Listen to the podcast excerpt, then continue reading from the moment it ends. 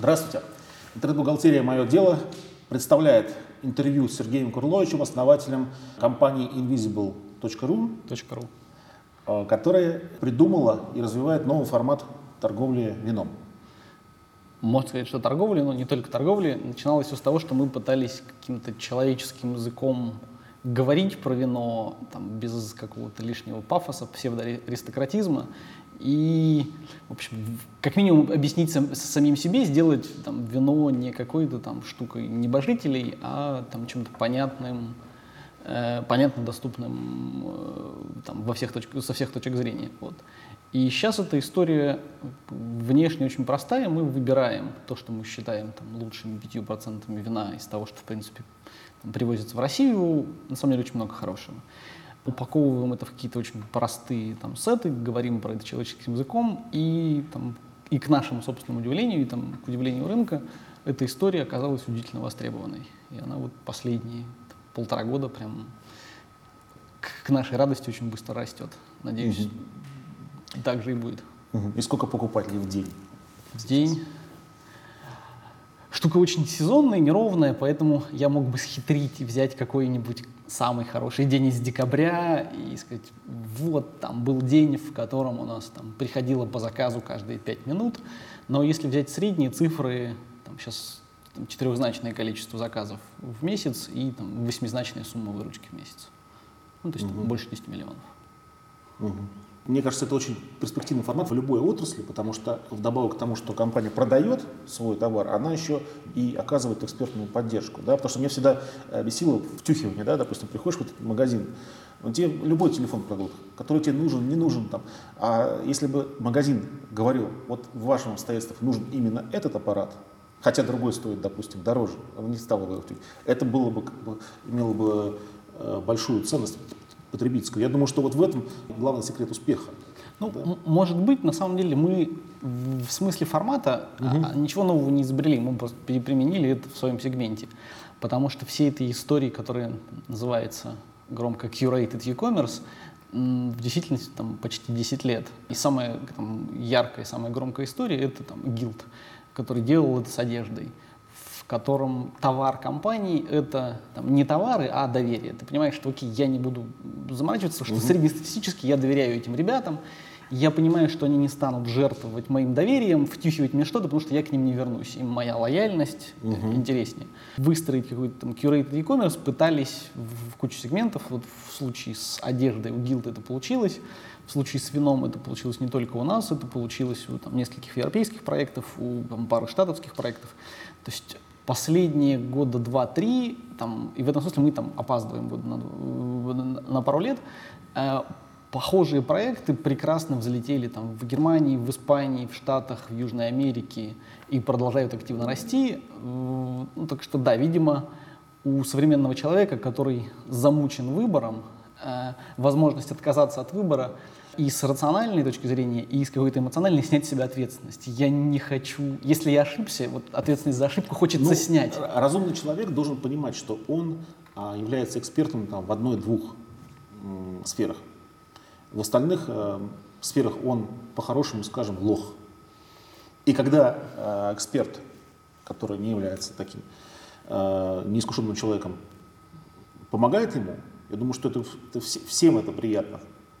Ну, да, я на эту штуку, то есть, с одной стороны, я согласен, с другой угу. стороны, я на эту штуку смотрю, может быть, немножко более рационально, а, и я скорее описываю вот, вот весь этот curated e-commerce и попытка, попытки тех, кто продает одновременно быть экспертами, как другой взгляд на построение бизнес-модели. Ты либо строишь транзакционный бизнес, э, прорекламировался в контексте, в среднем получил покупателя за 10 долларов, продал ему за 15 долларов, заработал на нем 15 долларов на первом заказе, вот 5 долларов получил, на эти 2% и живешь.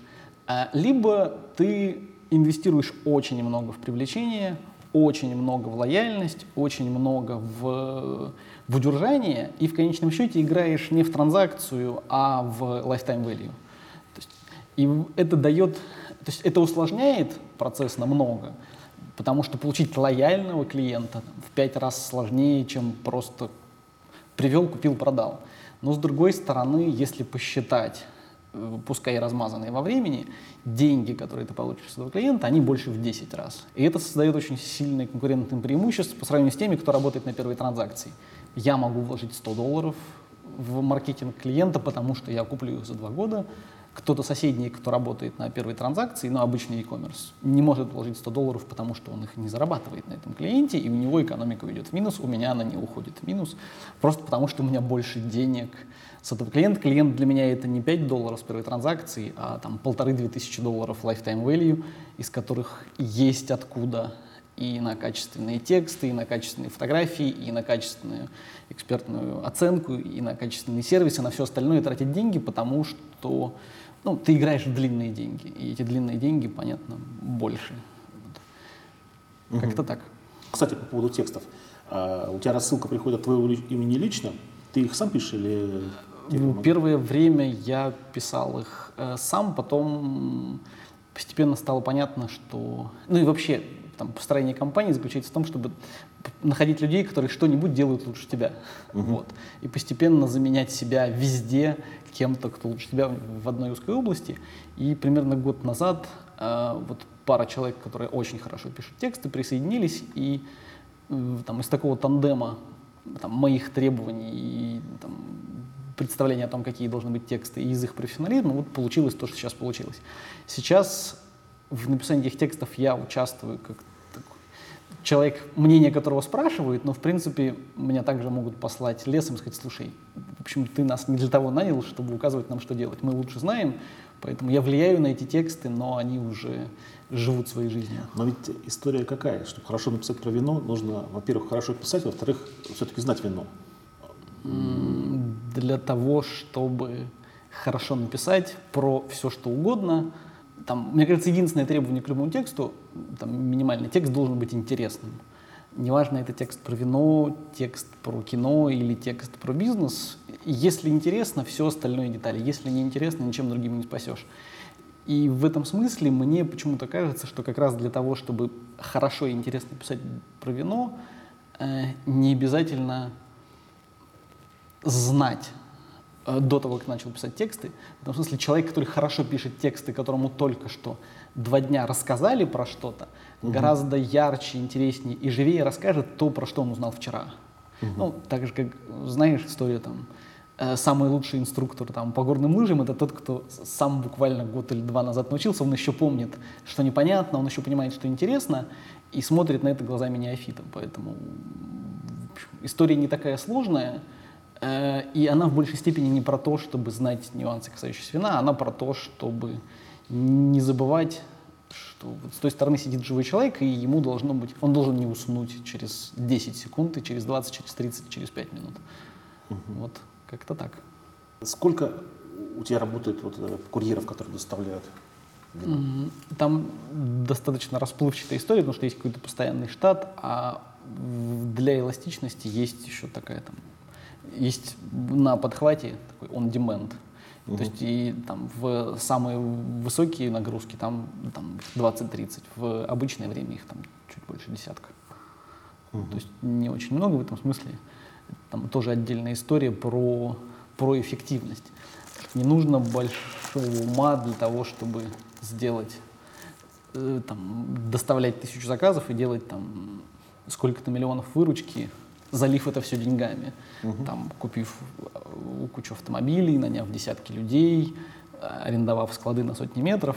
То есть мы пытаемся играть в другую игру, мы пытаемся играть в игру про эффективность, а вот сколько там из этого помещения можно выжить, а сколько из одного человека в колл-центре можно выжить, а сколько из одного курьера можно выжить, не в смысле патагонки, а в смысле перестройки процессов.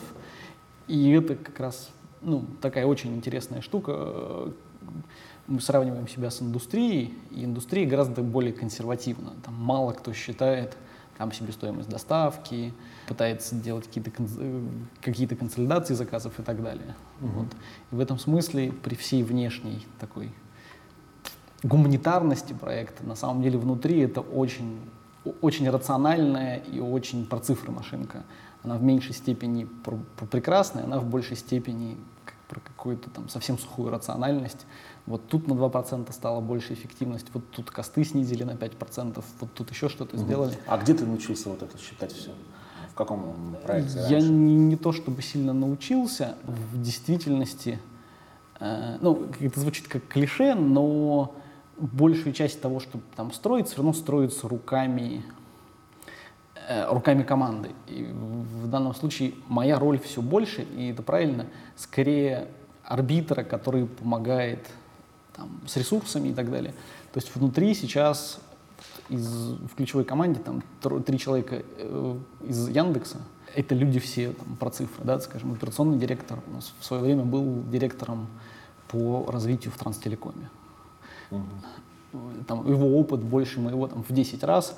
То есть он строил там, э, консюмерский, то есть интернет-ритейл, транстелекома там, по всей стране.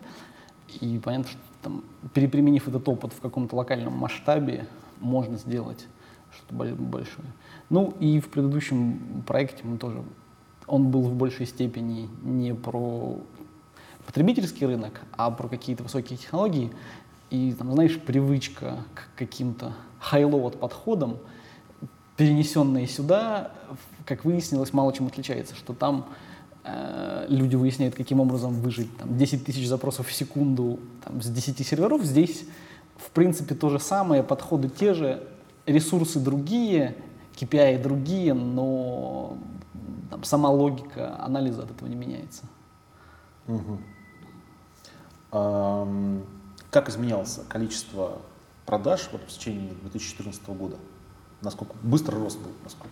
Ну вот мы выросли за 2014 год в 11 раз. То есть и... по сравнению с 2013? Да, э, year to year. Угу. Вот. Но тут, может быть, не совсем честно считать, потому что э, всем понятно, что расти с маленьких цифр легко и приятно. Угу. Но если сравнивать, э, то есть формальный запуск был в октябре 2013 -го. Ну вот если посчитать октябрь, ноябрь, декабрь, ну вот к октябрю, ноябрю, декабрю, год, год году получилось там примерно 11 раз. Мы достаточно линейно а, росли, там летом немножечко отставали от своих собственных планов. Осенью там, запустили э, кое-какие там маркетинговые штуки, благодаря которым очень быстро догнали все-все-все-все отставания 2014 года. Ну и надо сказать спасибо а, там, у нас народ шутил в ноябре, в декабре, что, в принципе, мы там, ящик хорошего шампанского Центробанку должны, потому что спрос, ну, взрыв спроса, который был на все там в ноябре-декабре, в том числе доехал и до нас. И с точки зрения... Ну, люди, да, покупали все, что по старым ценам. Да, да, да. Но я так посмотрел цены, вроде бы они не сильно у вас изменились почему-то. Да. А, а как же евровые закупки в Испании? Штука в том, что, во-первых, на росте Понятно, чем быстрее ты растешь, тем лучшие условия ты получаешь от импортеров, от поставщиков. Угу. И в этом смысле мы немножечко сумели захеджировать, то есть все эти повышения цен, ноябрьские, декабрьские. То есть если бы их не было, мы бы просто смогли понизить цены или начать больше зарабатывать благодаря тому, что мы сумели получить там лучшие условия поставщиков. В ноябре-декабре там немножко перестроили там, свою логистику, весь свой supply chain цены для нас взлетели не так сильно, как могли бы. Поэтому часть, часть этого, этого value мы там, не целиком оставляем себе, а продолжаем делиться с потребителем. Но, к сожалению, все равно вот в конце января, начале февраля придется как-то все пересобирать и там цены немножечко изменять, но постепенно и мягко. Интересно. А, а закупки напрямую насколько ведутся вот, в странах производства? На самом деле э, это очень простая история. Мы очень как бы, узкоспециализированные ребята, мы делаем одну задачу, не лезем в другие. Мы не занимаемся собственным импортом, мы не занимаемся отношениями там, с производителями, угу. потому что в действительности в Россию привозится огромное количество прекрасного вина. И проблема не в том, что его не привозят, проблема в том, что оно теряется через, среди 90-95% менее прекрасного вина, мягко говоря. Вот. И, в принципе, там, на наших текущих объемах, при нашей текущей аудитории вполне хватает того, что привозят импортеры. Задача просто выстроить ну, логистическую цепочку с импортерами более-менее стабильную для того, чтобы она работала. Там, истории про то, что давайте закупим на полмиллиона долларов в Испании, и оно будет год лежать, пока еще не про нас. То есть мы uh-huh. пока работая с текущими импортерами вполне справляемся. Угу. То есть они дают нормальные цены, да? Да, да, да. В этом смысле такая небольшая ремарка. В таком массовом сознании импортеры и государства — это такие самые злобные и жадные люди, из-за которых там, вино в России стоит дорого, которые забирают себе там, на акцизах, на всем остальном кучу денег. Но в реальности это немножечко не так, потому что там, условный симпл в действительности, ну или там какой-то импортер, компания, создающая наибольшее количество ценностей, там наибольшее количество труда во всей этой цепочке и зарабатывающая меньше всего денег. Потому что в реальности там конечная полка, конечная розница — это тот, кто забирает большую часть цены, а вот импортеры — это ребята, которые прям угу. Ну, зарабатывают... если эти ребята, а, импортеры, привозят а, хорошее вино, почему же на полках у нас стоит в магазинах среднее, скажем так, вино? Или нам плохое? Ты помнишь, это там песня Захара Мая, там, главная проблема музыки в России — это ты. Потому что ты слушаешь. Вот. Ну, там на самом деле такой немножко замкнутый круг. Э, необразованность аудитории позволяет ввозить э, там, массово, не задумываясь о качестве исключительно, о там, цене закупки. Потребитель не очень впечатляется и не очень много тратит на вино, не очень хорошо разбирается в ней, ну и получается в некотором смысле замкнутый круг. Он потихонечку уменьшается, то есть постепенно, ну, не знаю, знаешь историю, как там, кофе и Италия, да, почему на границе Франции и Италии, там, заезжаешь во Францию и кофе дерьмовый. Заезжаешь на заправку в Италии, кофе хороший тоже такая замкнутая система. Как только все привыкли, что кофе должен быть хороший, ты уже не можешь себе позволить возить плохой кофе, угу. потому что у тебя его никто не будет пить. А там, где люди еще терпят плохой кофе, ну, его можно возить, потому что это экономически оправданно. Тут нет, нету печальнее всего, что вот в ситуации с, там, с вином в России нету плохого, да, нету злодея, из-за которого все так, как оно есть. Да, то есть это просто там, стечение обстоятельств, что там, массовые вкусы, там, сама там, структура импорта, сама структура потребления, но в этом смысле Россия там, один из самых быстро образовывающихся рынков. Там, если сравнивать там, с какой-нибудь Германией, то мы ее стремительно догоняем по... А почему так, вот на рынке вина э, вот такая неэффективность, она как бы не исчезает? То есть можно купить э, плохое вино э, ну, за деньги, которые... Мне кажется, это вопрос не только про рынок вина, это вопрос вообще, почему в России можно делать бизнес неэффективно и не прогореть. Потому что в России почти нет конкуренции. Угу. В России конкуренция настолько слабая, что, в принципе, можно быть очень слабым и по-прежнему прибыльным. Некому тебя вытеснить с рынка. Вот. И это касается не только вина, это касается там, чего угодно. Там, знаю, ресторанов, строительства жилья, интернет-сервисов, банков, ну, всего чего угодно, за редким исключением. Достаточно прийти на рынок, сделать что-то нехорошо, нормально. И стабильно нормально, и вдруг ты внезапно окажешься там, героем, летящим на крыльях ночи. Ура, ребята сделали революцию. А, и, как правило, если люди, которые это делают адекватно, они скорее удивляются, э, ребята, мы не делали никакого космоса, мы просто попытались там, стабильно не делать ошибок. И это оказывается там, в российских условиях вау совершенно. В Фейсбуке собирали мы вопросы наших зрителей. Вот Максим Еремко э, два вопроса задает. Первый. Маркетинг у компании только вирусный или есть платное размещение? Если есть, то как это на юнит экономике сказывается? А, платных размещений нет, и это вопрос не там, нашей стратегии. Э, штука в том, что там законодательство по поводу там, не только вина, но и алкоголя, по поводу рекламы uh-huh. достаточно жесткое. Поэтому, э, с одной стороны, эти ограничения, там, в смысле, это было очень сильным ограничением для нас, с другой стороны, вынудило придумывать что-то гораздо более эффективное, просто потому что выхода не было. Поэтому ну, там, на 99% весь маркетинг, который сейчас есть, это там, рекомендательный маркетинг. Ну, то есть там, Вася позвал Петю, Петя позвал Машу. То есть, и это вынуждает работать на лояльность, что пользователь для тебя это не тот, с кого ты сейчас там полторы тысячи заработал, а его там network power гораздо важнее того, купил он или нет. И в этом смысле там, валюта компании — это не деньги, валюта компании — это количество людей, которые считают, что ты делаешь что-то вменяемое и полезное.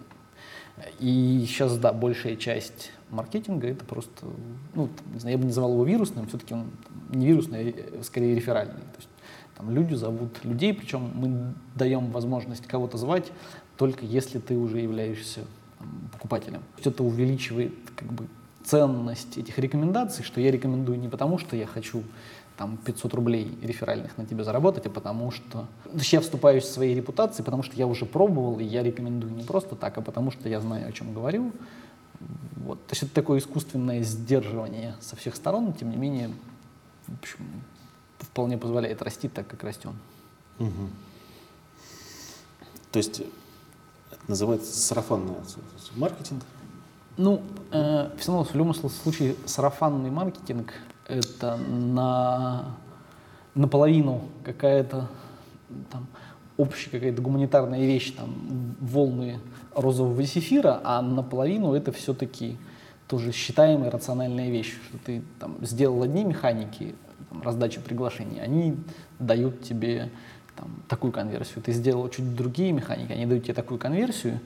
И просто под вирусным маркетингом, как правило, понимается, мы не будем ничего делать, просто сложим руки, мы такие клевые, что все про нас будут друг другу рассказывать. Угу. В действительности То есть надо ин, инж, инженерии в этом гораздо больше, чем э, ну, каких-то нематериальных вещей. Да? Угу. И в этом смысле реферальный маркетинг, так как он есть, он ну, нас... как доброе слово с пистолетом, да, лучше, чем просто доброе слово. Доброе слово со статистикой э, лучше, чем просто доброе слово. Вот. В этом смысле видно, что мы в октябре дочинили там, после десятков тестов э, наконец-то механику, которая заработала лучше, и там стало видно, что там еженедельный рост там, стал в 4 раза больше. То есть вот было столько, он работал, вот чуть-чуть починили какие-то механики, чуть-чуть удобнее стало это делать на Фейсбуке, чуть-чуть проще в e-mail, чуть-чуть проще видеть, как он работает, тебе самому пользователю, который раздает, и вдруг внезапно это прям создало взрыв. Хотя, казалось бы, поменяли какие-то интерфейсные детали. Это ты говоришь вот про взрыв, который был в начале осени, да? Да, вот, вот там конец сентября, начало октября. Потом... То есть просто интерфейсные детали создали взрыв? не интерфейсные детали, скорее там продуктовые детали, там, mm-hmm. из, состоящие из интерфейсов, из текстов, из, из подачи, из понимания людей, как это работает. Ну, то есть ты снимаешь какую-то часть вопросов, и говорит, слушай, мы бы хотели раздавать, но, там, скажем, был барьер, что если тебя пять человек попросили, нужно каждому отправить. Мы посчитали, что в среднем на третьем пользователе, на третьем друге тебе становится лень. Да? Э, если есть возможность дать ссылочку, которой воспользуются там 20 человек, это снимает барьеры, потому что, не знаю, ввод одного e-mail зачастую это непреодолимый барьер. Человек чрезвычайно ленив, и если тебе на какое-то действие нужно 20 секунд 5 или 1, это может означать десятикратную разницу в количестве людей, которые действительно это делают. Вот. Но мне кажется, что это такие совсем азбучные штуки. В этом смысле я вот таким капитаном очевидности работаю что какие-то массовые проекты с миллионной аудиторией, мне кажется, все это выучили еще там в младенчестве своем, а мы вот тут изобрели этот велосипед для себя вот там недавно совсем. А, Сергей, скажи, пожалуйста, вот как ты начинал, сколько ты денег вложил? На старте там было буквально ну, там, десятка своих там, денег. В тот момент не было сайта, не было ничего, был, была просто гипотеза, проверенная там, на нескольких десятках друзей. Когда... Десятка тысяч долларов или десятка миллионов рублей? Десятка тысяч долларов. Понятно. Вот. Дальше, когда стало понятно, что оно не провалилось, и оно имеет не нулевые шансы все-таки чем-то стать. Там были небольшие ангельские вложения, там Витя Лысенко, там, сейчас один из основателей Рокетбанка, там было там, 150 тысяч долларов. Вот.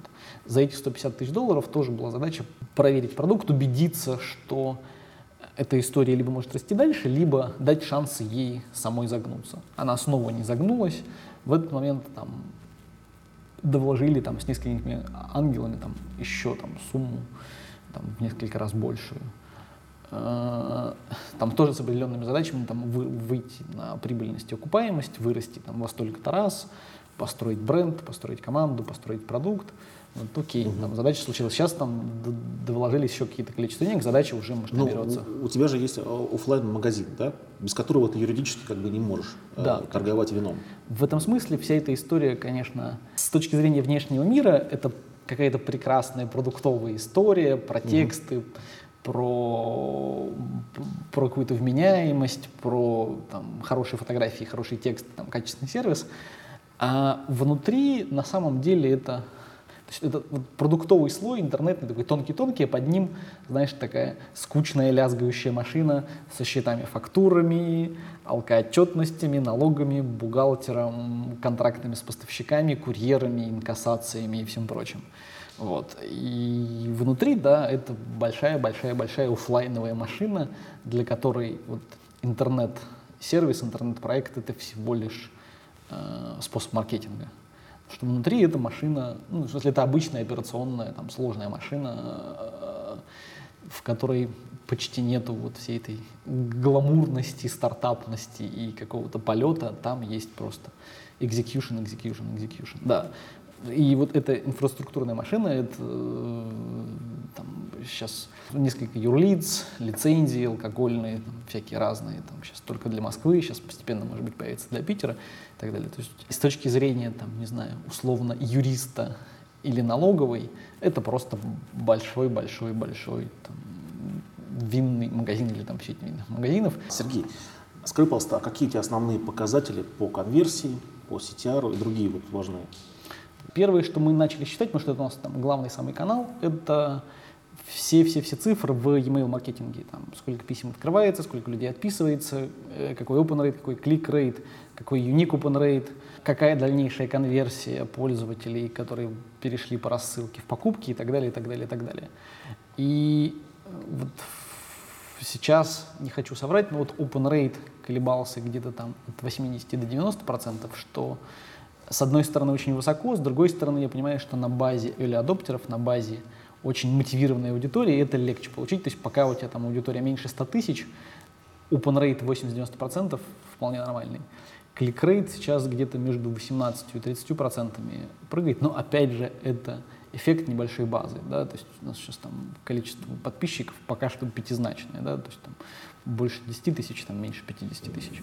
Кликрейт 30% это, конечно, исключение, да, то есть это какие-то короткие адресные э, рассылки вроде того, что ребята, конец ноября на дворе, через неделю поставщики повысят цены, поэтому успевайте пока есть. Понятно, что на таких рассылках там CTR 30% вполне реально получить. Ну, обычно где-то там 14-15, и я полагаю, что нам на базе в сотни тысяч, ну, наверное, процентов до 8 он упадет.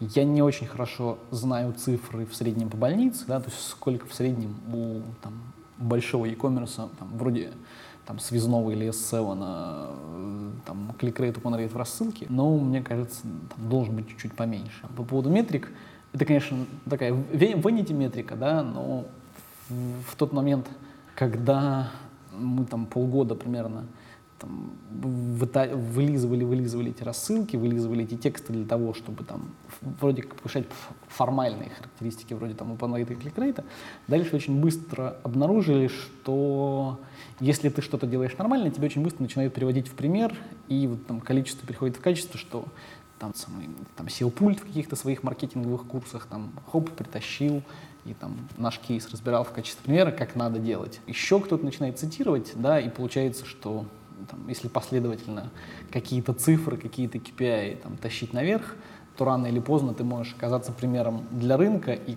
кроме непосредственно цифр, цифр ты получишь еще какой-то там дополнительный маркетинг, просто потому что тебе говорят не только про твою основную деятельность, но и про то, что, смотрите, а вот эту вот там технологическую вещь там ребята умеют делать хорошо. Мы там меряем, понятно, что там средний чек, средний первый заказ, средний второй заказ, конверсию из Э, регистрации в покупателей, из покупателей в повторных покупателей, там средний lifetime value регистрации, там, с регистрации в среднем человек, который зарегистрировался, за следующий год принесет нам 6 тысяч рублей в момент регистрации, когда он просто оставил свой email и пароль. Ну, кто-то из них станет покупателем, кто-то не станет, ну, в среднем. Там, процент покупателей сейчас там, 22%, то есть 20-22%. Ну, соответственно, в среднем покупатель приносит там, 30 тысяч рублей в год, повторный покупатель приносит в районе 50. Ну, вот тут уже врать не хочу, да, в районе 50.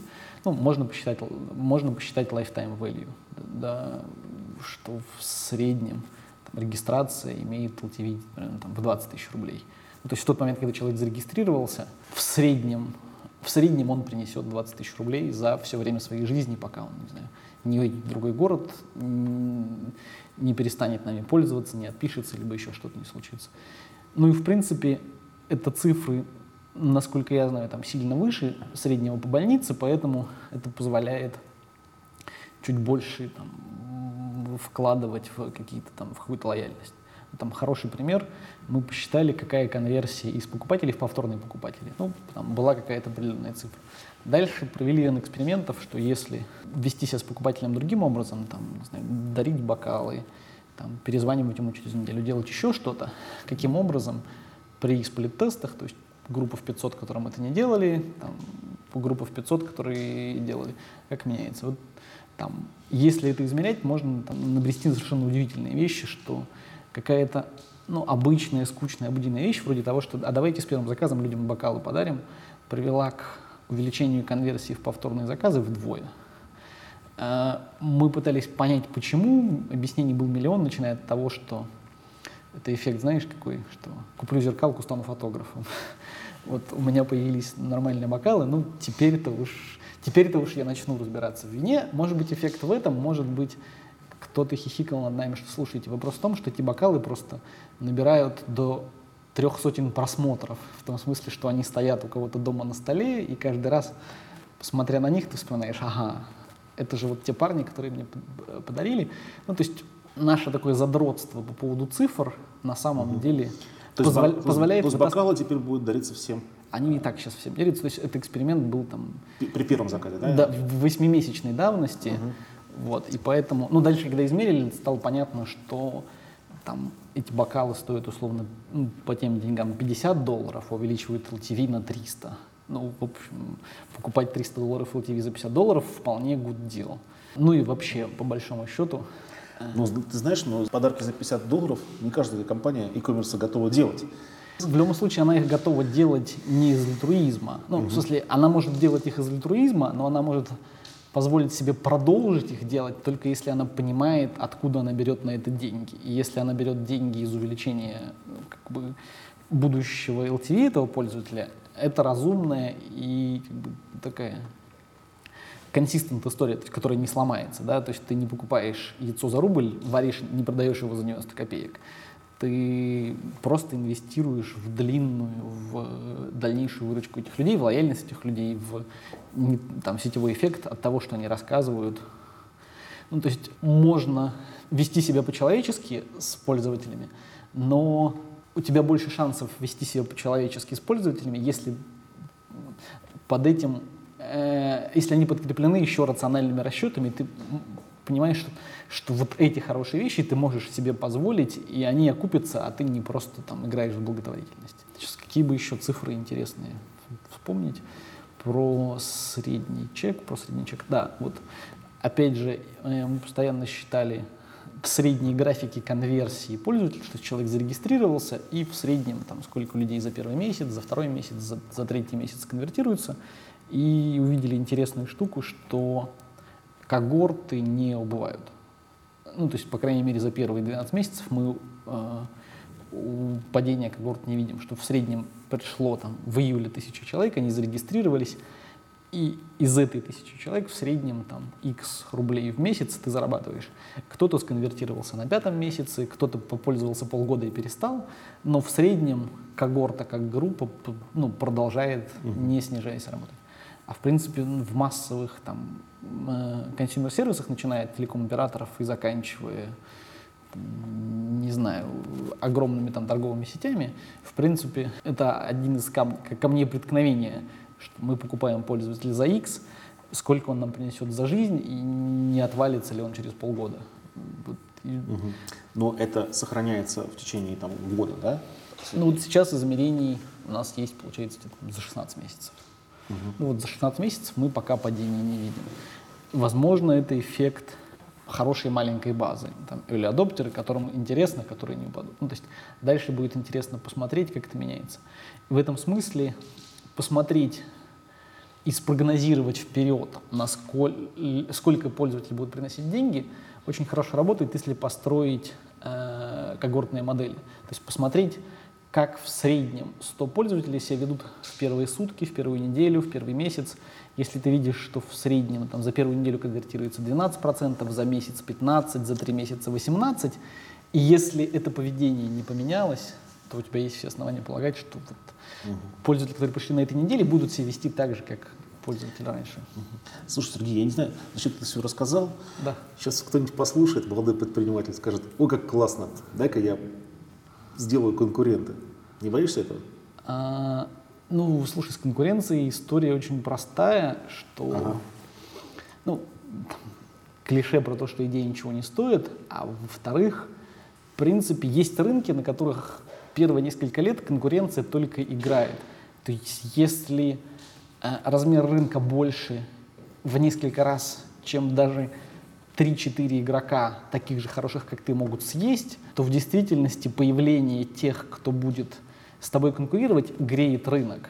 И, ну, то есть, условно говоря, если к моим маркетинговым бюджетам и усилиям добавится еще 5 компаний, которые делают то же самое, то в среднем я от этого выиграю. Да, это там, первая часть мысли. А вторая часть мысли, что если ты проиграешь конкуренции просто потому, что рассказал кому-то 20 цифр, ну, туда тебе и дорога. Ну, значит, ты слаб, и лучше умереть раньше, чем ты будешь расти там 5 лет, а потом тебя сожрут.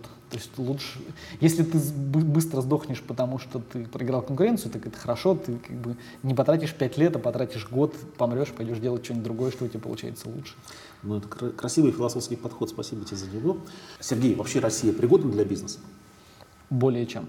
Я внимательно, а, рационально считал, там несколько разных стран, несколько разных индустрий, где и почему я бы хотел там, что-то почему-то делать.